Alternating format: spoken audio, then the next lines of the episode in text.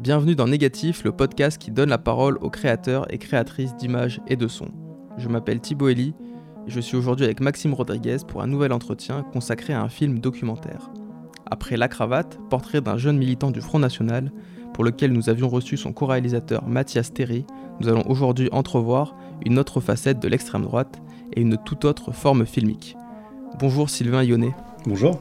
Vous avez réalisé entre 2016 et 2017 Carnet 88, un documentaire de presque deux heures qui tisse le portrait d'un youtubeur nationaliste, trentenaire presque normal d'apparence, Daniel Conversano, et plus globalement, c'est un film sur les réseaux néofascistes en France et en Europe. C'est un objet inédit puisque tourner un film dans ces milieux est exceptionnel et tourner avec un accès aussi large que ce que vous avez pu avoir est encore plus rare. Ancien ami de Daniel, vous avez eu accès à un espace intime, ses archives vidéo, son quotidien, mais aussi à de longs entretiens qui sont la matière première du film documenter une pensée radicale, violente, raciste et antisémite. Nous allons revenir en détail sur tous ces aspects, mais peut-être pour commencer, Sylvain Yonnet, pouvez-vous revenir avec nous sur la jeunesse du film et le choix de passer plusieurs années à l'intérieur de l'extrême droite? Euh, Moi, j'ai grandi à, Grenoble et il y a eu euh, dans mon entourage euh, trois cas successifs qui n'ont rien à voir l'un avec l'autre de de personnes que j'ai connues dans ma jeunesse et qui sont devenues des militants nationalistes. D'abord, il y a eu un camarade de, collège,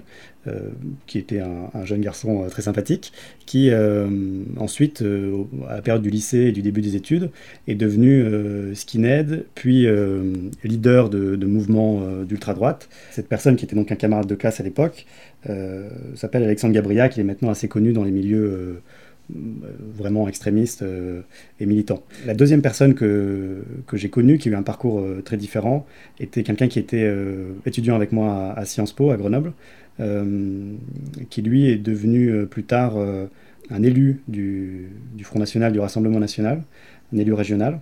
Et enfin, la troisième personne que, que j'ai connue dans, mes jeunes années, c'est Daniel Conversano, qui, était, qui faisait partie avec moi et avec d'autres, d'une association de, cinéma, de réalisation de films sur le campus de Grenoble, euh, et qui, euh, avec qui j'étais assez proche dans mes années euh, d'études. Ensuite, on s'est un peu perdu de vue, et, et il est parti travailler avec Dieudonné, et ensuite il s'est vraiment radicalisé du côté de, l'ultra-droite.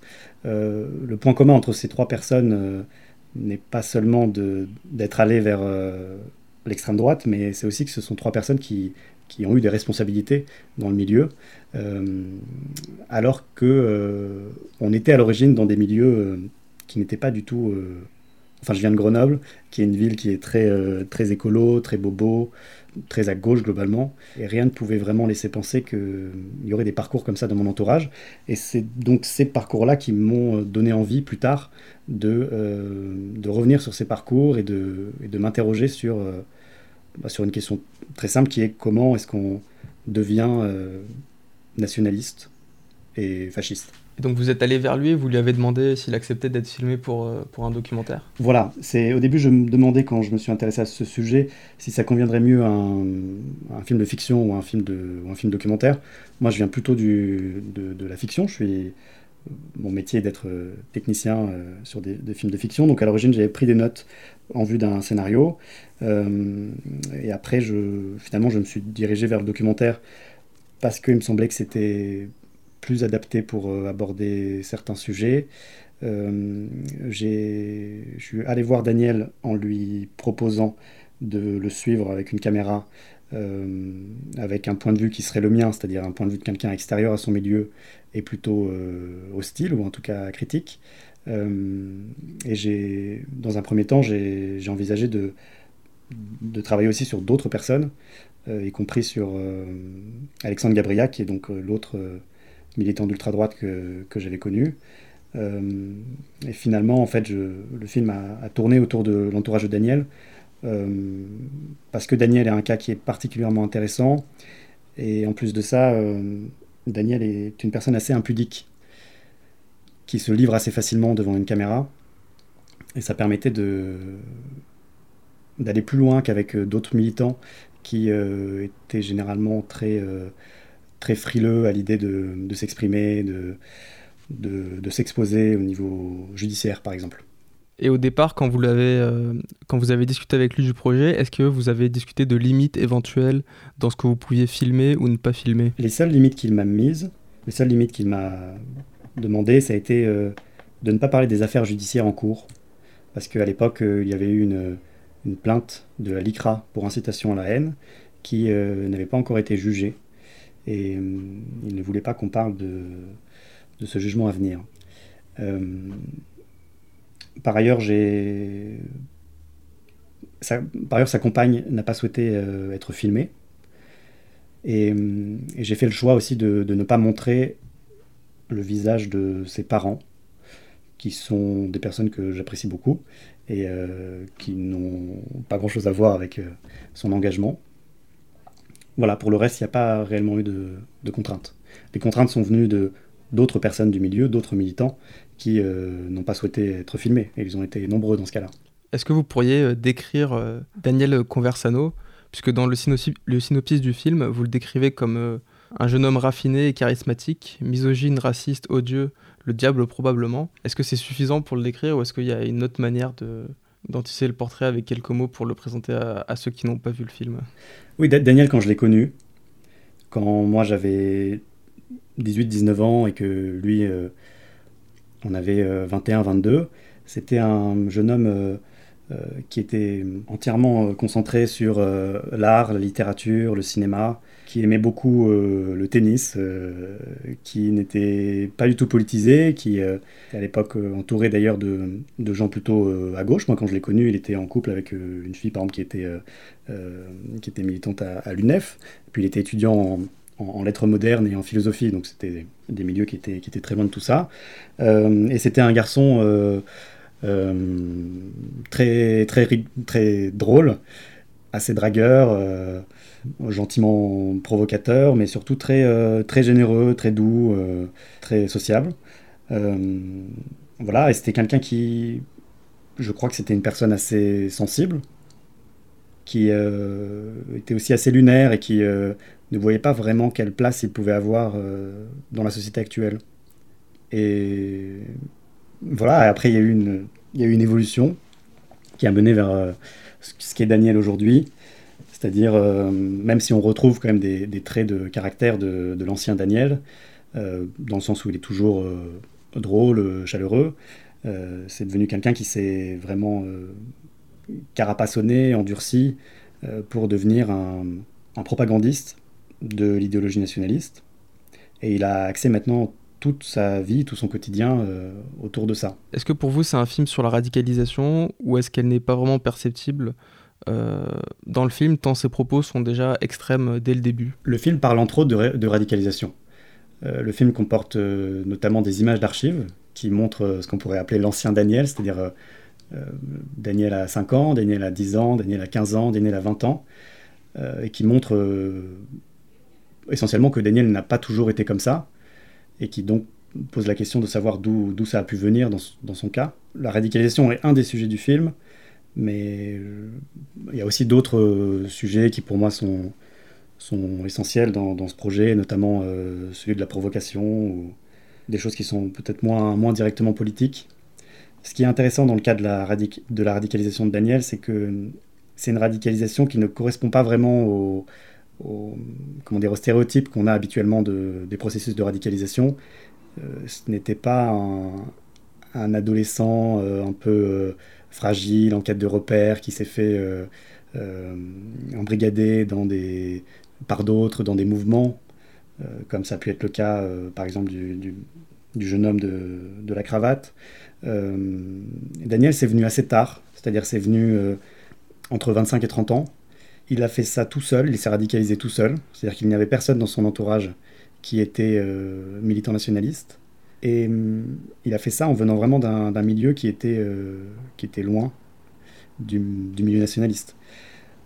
En ce sens, c'est une, une, radicalisation qui, qui, rappelle celle de Dieudonné, chez, qui, euh, chez lui aussi la radicalisation a eu lieu assez tard, encore plus tard chez Dieudonné, et a été liée, un peu comme Daniel, à, ce sont deux personnes qui, qui sont allées vers l'extrême droite par amour de la provocation et par euh, l'idée que, en tant qu'artiste, il faut aller euh, toujours de plus en plus loin dans la critique du système. Et dans l'époque actuelle, de plus en plus loin mène à l'apologie du nazisme, qui est le, la limite ultime de ce qui est acceptable dans nos sociétés.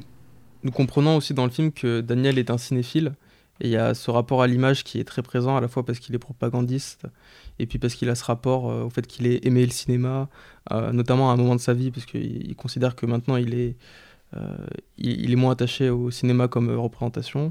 Il cite Pasolini, et lui, il a réalisé des films pour Dieudonné et Soral, deux figures de l'extrême droite. Est-ce que cette proximité qu'il entretenait avec le cinéma et les images, est-ce que c'est ça qui vous a permis de le filmer autant? Oui, ça a impliqué un rapport particulier déjà Daniel est quelqu'un que j'ai connu par les tournages. Pour être précis, c'est au début j'ai rencontré Daniel donc, dans le cadre d'une association et je lui avais euh, proposé de, jouer dans un court métrage. Donc on a tourné un court métrage en Super 8 de 30 minutes euh, où moi je réalisais et lui jouait. Euh, ça c'était en, 2009.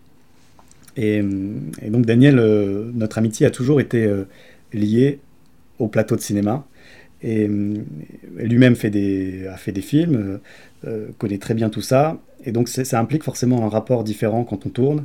J'ai été face euh, à quelqu'un qui, qui connaît les gestes, euh, qui sait parfaitement ce que ça veut dire quand on place une caméra à tel endroit, quand on met tel focal.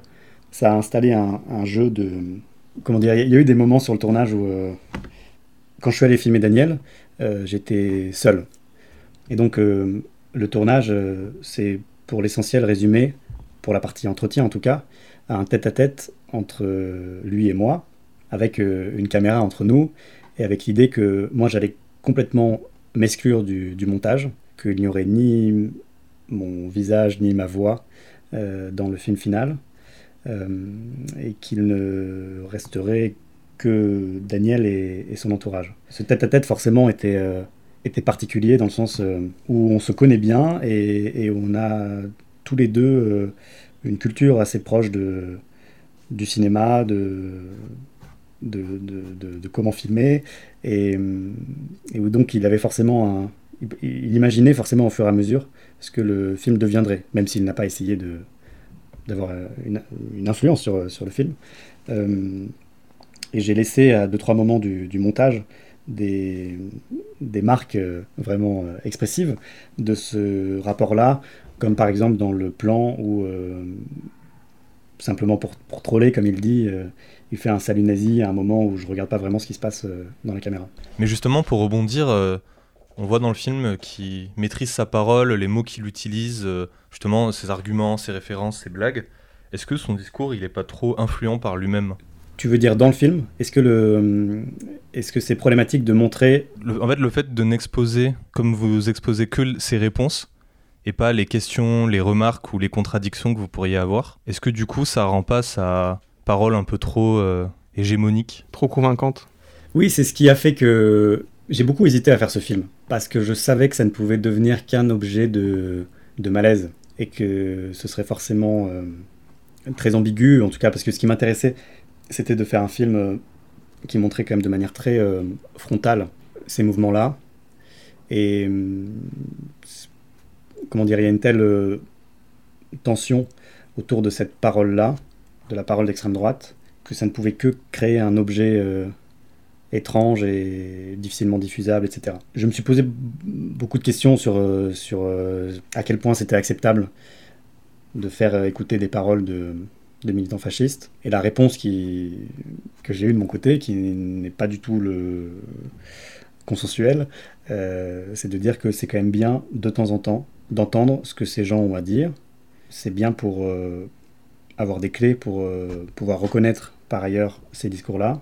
Et c'est bien pour que ces mouvements-là ne deviennent pas des, des, abstractions dans nos sociétés. Il y a tout un... Ce sont des paroles qui, globalement, sont censurées. Parce qu'il y a une forme d'antifascisme le plus répandu qui consiste à dire qu'il ne faut pas euh, laisser de place médiatique à ces discours euh, extrémistes. Il y a une autre forme d'antifascisme qui est plus minoritaire, peut-être plus radicale, qui considère qu'il faut au contraire informer, donner les clés aux, citoyens pour, euh, pour se défendre de manière précise vis-à-vis des, arguments et des stratégies de, ces mouvements. Euh, cette deuxième, disons, version de l'antifascisme est celle, de, par exemple, du site La Horde, qui est un site euh, très connu chez les Antifa, qui fait un, gros travail d'information j'allais dire neutre, pas, pas exactement neutre, mais enfin d'informations précises et documentées. la Horde édite chaque année en collaboration avec d'autres mouvements antifascistes une, une cartographie de, de l'extrême droite qui est un, un résumé, une vulgarisation euh, des différents euh, groupuscules et des différents leaders qui, euh, qui forment aujourd'hui le paysage de, l'extrême droite. et donc à un moment dans le film, on voit Daniel, à ma demande, commenter cette, cette carte, qui était d'ailleurs la dernière carte sur laquelle il n'apparaissait pas, puisqu'ensuite, l'année suivante, son nom est apparu parmi comme ça le, le top 30 des leaders fascistes en France. Au niveau plus formel, vous avez tourné le film avec une caméra qui filme en ultra HD et vous avez gardé de l'image numérique contemporaine euh, sa grande netteté, sa froideur dans les couleurs et euh, des tons grisâtres. Mais vous avez aussi utilisé un cadre 1.33 euh, ou 4 tiers qui est proche de, de la photographie. Est-ce que ce sont des choix esthétiques que vous avez dû réfléchir? Le 1.33 pour moi n'évoque pas particulièrement la, photographie, mais permet au cadre d'être plus visible et d'être plus strict. Euh, ça, ça a été lié dans le, dans le, dans le projet du, du film euh, à une grande fixité. C'est, le, film est quasiment entièrement constitué de, de plans fixes. Euh, y a, et tout ça inspire une forme de, de rigueur et, de, et de froideur. J'ai considéré que en abordant ce sujet-là, je ne pouvais pas me permettre, même si euh, ça correspond davantage à mon style habituel, de rentrer dans des dans toutes sortes d'effets, de, des effets esthétiques, des effets poétiques, des effets de montage. Euh, pour ce film-là, j'ai choisi euh, de ne pas trop sublimer les personnes que je filmais, d'être dans quelque chose d'assez froid, d'assez neutre, de pas spécialement joli et de laisser toute la place vraiment au, contenu de ce que je filmais, euh, plutôt qu'à des effets euh, un peu plus euh, superficiels. Est-ce que ça se retrouve aussi dans les questions formelles qui ont lieu dans le, qui, sont de l'ordre du cadre du plan et de sa composition plastique que vous avez dû choisir très concrètement à chaque fois que vous tournez un plan? Oui, le, le, choix du 1.33 est aussi lié au fait que je voulais que le film soit essentiellement constitué d'entretiens. et je trouve que pour faire des entretiens, en tout cas pour filmer une seule personne, le 1.33 euh, est, très adapté. Euh, et c'est un format qui laisse euh, peu de place au, paysage, qui laisse peu de place à, la divagation du regard, disons. Et donc, en termes de choix de cadre, mon objectif a été simplement d'aller vers une grande simplicité, de rester toujours, par exemple, à la hauteur des, des yeux des gens, euh, de les filmer de manière très frontale, avec euh, des lumières euh, très uniformes. Voilà. C'est des images qui rentrent aussi en résonance avec d'autres types d'images que vous utilisez. Ce sont les images d'archives tournées par Daniel et sur, laquelle, sur lesquelles il apparaît donc lorsqu'il était enfant ou adolescent. Qu'est-ce que cette autre matière apporte selon vous? Bah, Les images d'archives ont été pour moi surtout l'occasion de montrer à quoi ressemblait la jeunesse de Daniel et de montrer surtout que il n'y a pas grand-chose à chercher dans son passé. Après, on peut toujours faire de l'analyse un peu sociologique, euh, dire que la famille de Daniel était une famille euh, plutôt populaire, qui, avait, euh, qui était en partie issue de l'immigration, etc. Mais globalement, l'enfance de Daniel a été une enfance plutôt heureuse et, banale.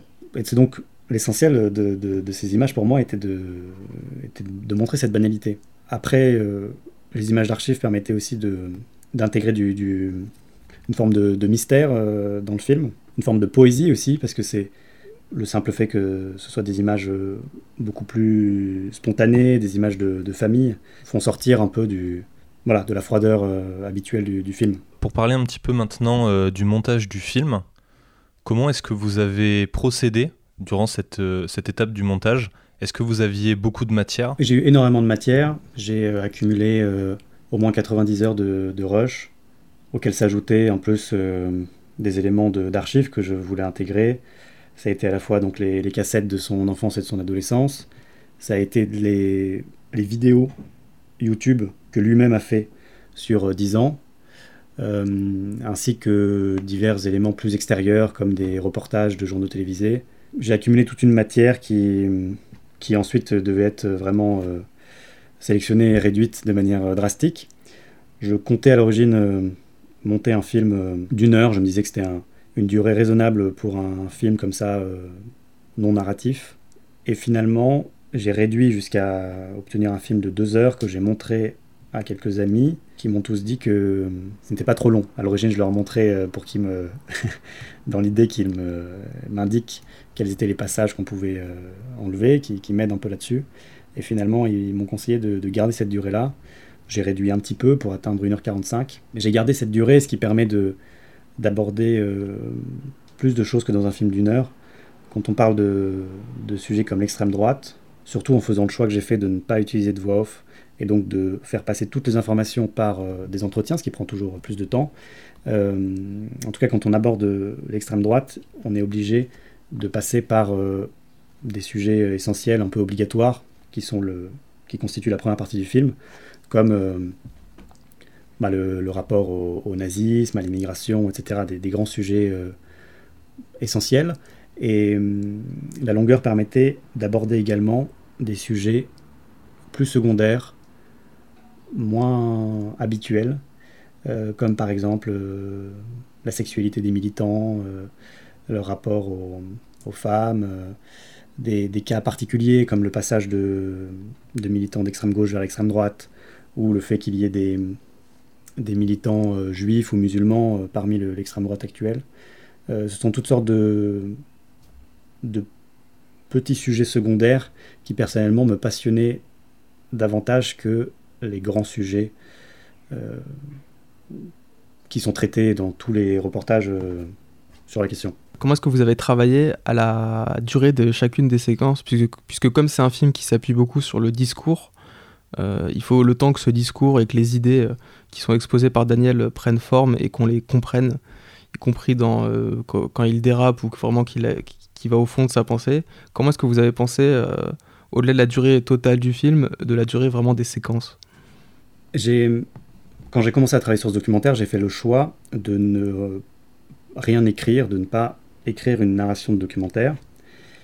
Et j'ai fait le choix d'une forme que j'ai appelée la forme carnet de notes, qui est une forme de, de puzzle, de diverses idées, un puzzle de mots et de pensées, comme, comme dirait Bouba, avec des chapitres qui étaient donc euh, nommés euh, carnets, et cette forme carnet de notes euh, impliquait donc d'être euh, dans une posture d'observation et de ne pas savoir à l'avance ce que j'allais filmer. Ça a fait que j'ai accumulé toutes sortes de, de séquences différentes qui euh, ne formaient pas a priori un, ensemble très cohérent. Le choix de le chapitrer a permis en fait de créer des, des séquences où je me suis dit que chaque chapitre allait durer entre 10 et 15 minutes et que chaque chapitre aurait une approche un peu différente du milieu. Donc il y a euh, par exemple un chapitre qui s'appelle Modélisation de l'esprit fasciste, qui est un chapitre euh, extrêmement bavard où euh, on laisse deux penseurs expliquer pendant 10 à 15 minutes l'antisémitisme moderne et le rapport au nazisme.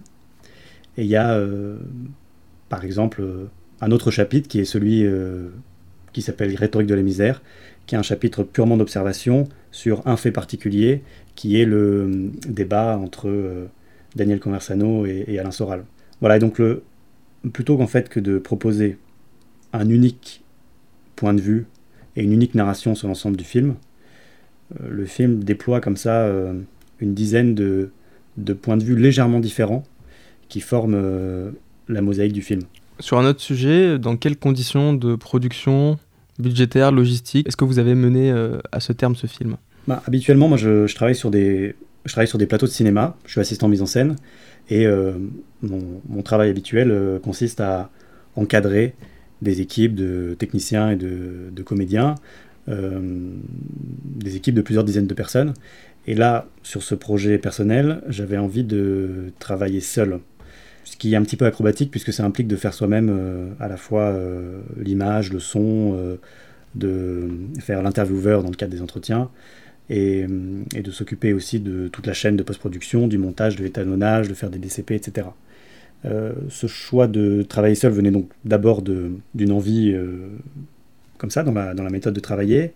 Et hum, par rapport au projet, ça me semblait adéquat parce que le fait d'être seul permet bien sûr de mieux s'intégrer, euh, de mieux voir s'infiltrer dans certains cas.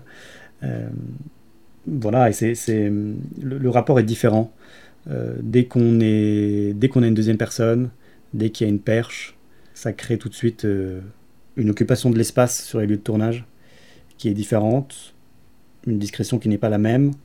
Quand on s'entretient avec une personne, on rentre peut-être moins facilement dans, euh, dans l'intimité des personnes en face de nous. Voilà, par contre, il est certain que le fait de travailler vraiment entièrement seul euh, impose vraiment des, contraintes sur le plan euh, technique.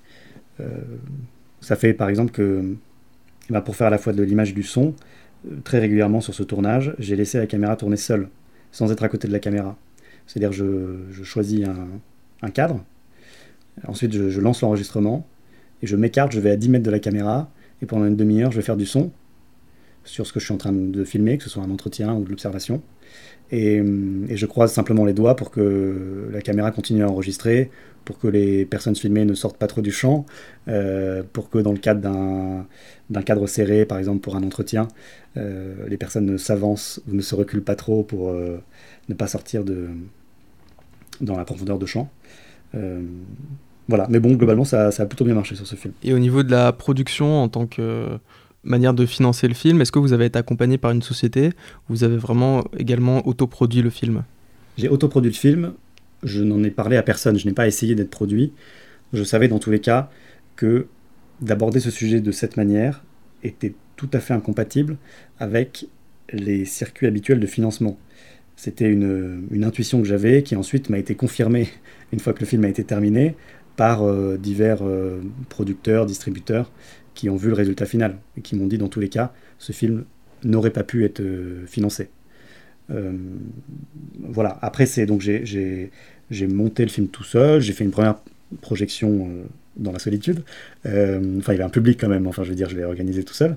Et, et ensuite, parmi les professionnels qui ont vu le film au début de sa diffusion, il y a eu un producteur qui est Frédéric Dubreuil de la société Envie de Tempête, qui a beaucoup aimé le film et qui a décidé en quelque sorte de le prendre sous son aile, euh, c'est-à-dire de l'accompagner vers éventuellement des, festivals ou des distributeurs. Et ça a été une, une aide euh, précieuse pour que le film soit vu, euh, disons, dans des sphères plus à l'étranger, dans des sphères plus professionnelles.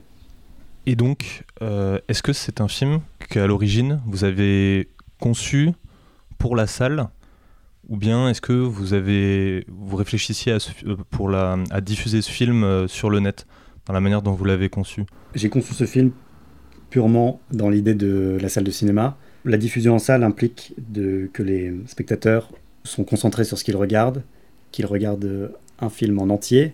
Et hum, en cela, c'est tout à fait différent d'une diffusion à la télévision ou sur le net, où il n'y a hum, on ne peut pas s'assurer que les personnes qui regardent un, film ou un extrait de film le regardent dans des bonnes conditions. En l'occurrence, le fait de visionner ce film en salle est, je crois, assez important parce que c'est un film qui est qui, va, je crois, un peu à la limite de l'ambiguïté, du non-dit, et qu'il est assez simple de comprendre à, l'envers Carnet 88. Euh, c'est un film qui met en scène des, des propos euh, donc de militants d'extrême droite de manière relativement neutre par rapport à ce qu'on a l'habitude de voir euh, à la télévision. Et même si, euh, je crois, il y a un point de vue quand même assez clair dans, dans, le film, il y a quand même une, une, partie des spectateurs qui passent à côté et qui ne voient dans le film que de la propagande, de la propagande pour l'extrême droite, ce qui est évidemment un contresens absolu. Justement, pour nos, pour nos auditeurs qui aimeraient peut-être découvrir le film, comment est-ce qu'ils peuvent, euh, le voir? Alors, le film a entamé il y a un an une, tournée de, de projection débat euh, qui euh, a été interrompue par le confinement, mais qui va très certainement reprendre après.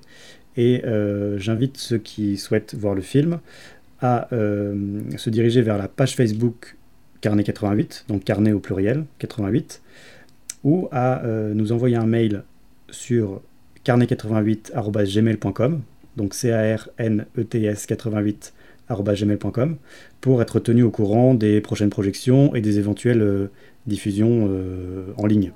Eh bien, merci beaucoup, Sylvain Yonnet, d'avoir participé à ce nouveau nouvel entretien de Négatif. Merci. Négatif, c'est aussi un site internet, négatif.co. Vous pouvez y découvrir la biographie des invités, des extraits vidéo des films, ainsi que des liens pour approfondir le sujet. N'hésitez pas à nous suivre sur vos applications de podcast, sur Spotify ou sur YouTube, et à vous abonner sur les réseaux. À bientôt.